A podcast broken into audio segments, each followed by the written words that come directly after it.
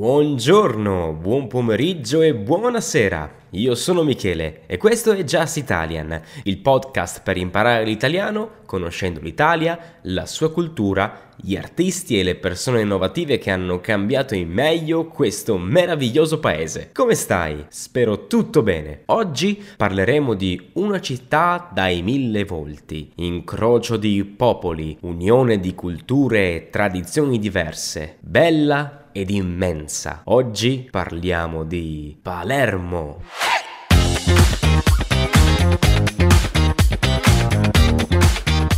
Prima di iniziare ti ricordo che se vuoi accedere a dei contenuti extra di Just Italian puoi abbonarti al mio canale Patreon dove potrai trovare la trascrizione di tutti gli episodi, puntate speciali, accesso al canale Telegram, capitoli di audiolibri narrati esclusivamente da me, merchandising e molti altri servizi. Che cosa aspetti? Vai su patreon.com slash justitalian. Palermo è stata una città fenicia, greca e romana, capitale araba, terra di conquista per normanni, svevi, francesi e spagnoli. Secoli di storia e di dominazioni hanno segnato questo capoluogo siciliano. Si tratta di un comune italiano di circa 655.000 abitanti, è capoluogo dell'omonima città metropolitana e della regione siciliana, la più grande isola dell'Italia e del Mediterraneo. Iniziamo con tre cose da vedere a Palermo. Primo, il Palazzo dei Normanni.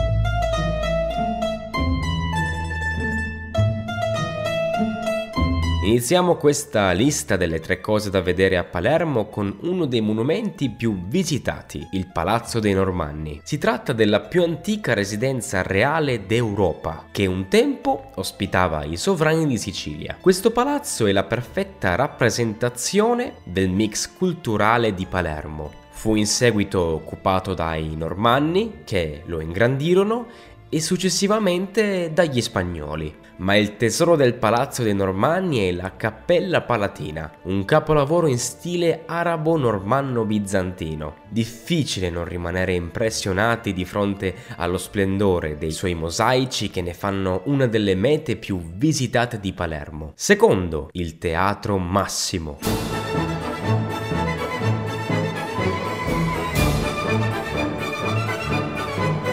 Teatro Massimo di Palermo è il più grande teatro lirico d'Italia, oltre che uno dei più grandi d'Europa, ammirato per la sua bellezza e l'acustica perfetta. L'intera struttura esterna presenta elementi dal gusto neoclassico, con richiami all'architettura religiosa greca e romana. Può ospitare circa 3500 spettatori e possiede un complesso architettonico di grandi dimensioni con sale, gallerie e scale monumentali che lo circondano in tutto il suo splendore.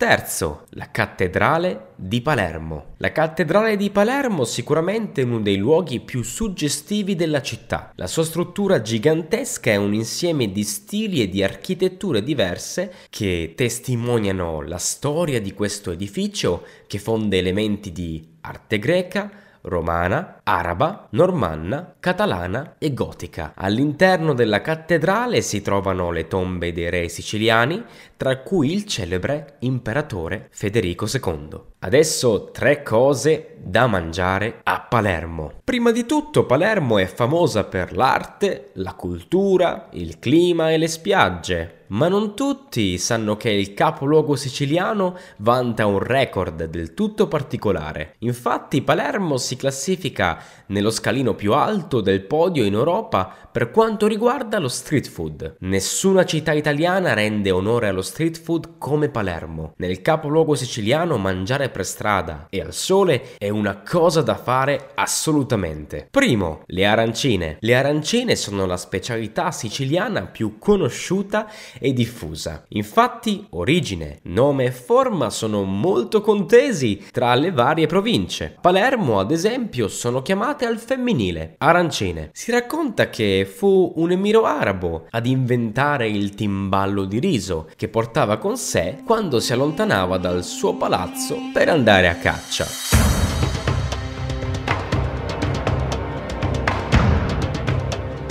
Poi si cominciò a manipolare questo timballo di riso riempendolo con carne e dandogli la forma di una palla grossa come un'arancia che, impanata e fritta, resisteva molto meglio al trasporto.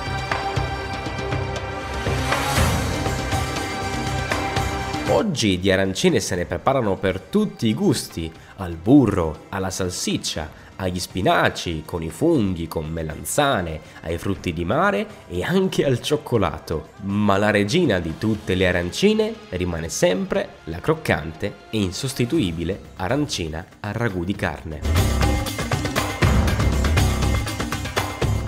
Secondo, pane cameusa, panino con la milza. Questa specialità è composta da pane morbido al cui interno si trovano fettine sottili di milza, polmone di vitello e cartilagini della trachea del bue. Il panino con la milza è un piatto povero che nasce circa 1100 anni fa, quando dei macellai di origine ebraica si stanziarono a Palermo. Questi, non potendo percepire denaro per il proprio lavoro a causa della loro fede religiosa, trattenevano come ricompensa le interiora del vitello, budella, polmone, milza e cuore. I macellai ebrei dovevano trovare il modo di trasformare in denaro questa ricompensa e finalmente un giorno ebbero un'idea che risultò geniale. Si accorsero che i cristiani erano soliti a mangiare le interiora degli animali, accompagnandoli con formaggio o ricotta. Ispirati da questa usanza,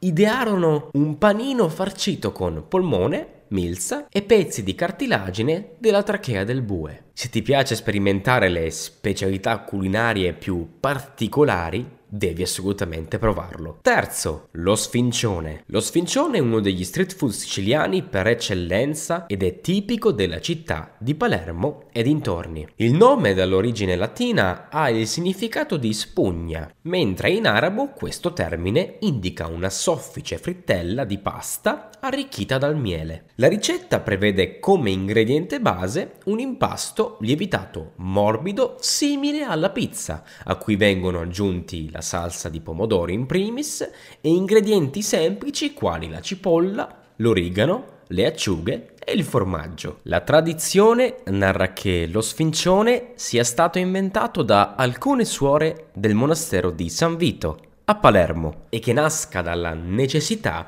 di presentare per le festività un piatto diverso dal solito pane che si mangiava tutti i giorni. Si pensò quindi di unire al pane una serie di condimenti tipici della cucina contadina. Conosciamo adesso assieme tre curiosità su Palermo. Primo, il Parlamento più antico del mondo.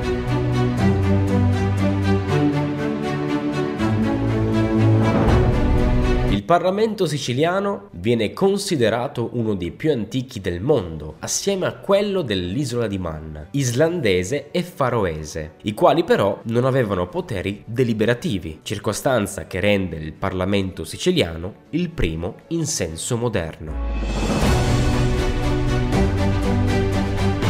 fu proclamato per la prima volta presso il Palazzo dei Normanni di Palermo nel 1140. Secondo, il maxi processo, il processo penale più grande al mondo.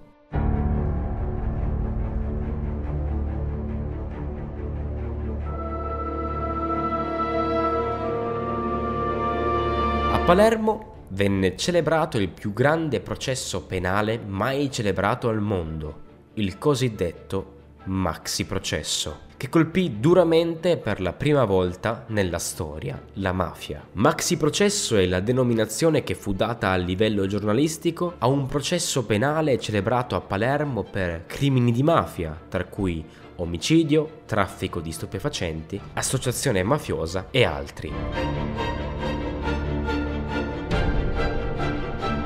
Il maxi processo deve il proprio soprannome alle sue enormi proporzioni. In realtà il maxi non ha avuto una grande importanza soltanto per le dimensioni cui deve il nome, ma anche per ciò che storicamente ha rappresentato. Si è trattato infatti del processo che è stato in grado di dimostrare, fino a scriverne per la prima volta, il nome in una sentenza definitiva l'esistenza di un'associazione mafiosa chiamata Cosa Nostra come organismo di direzione e controllo.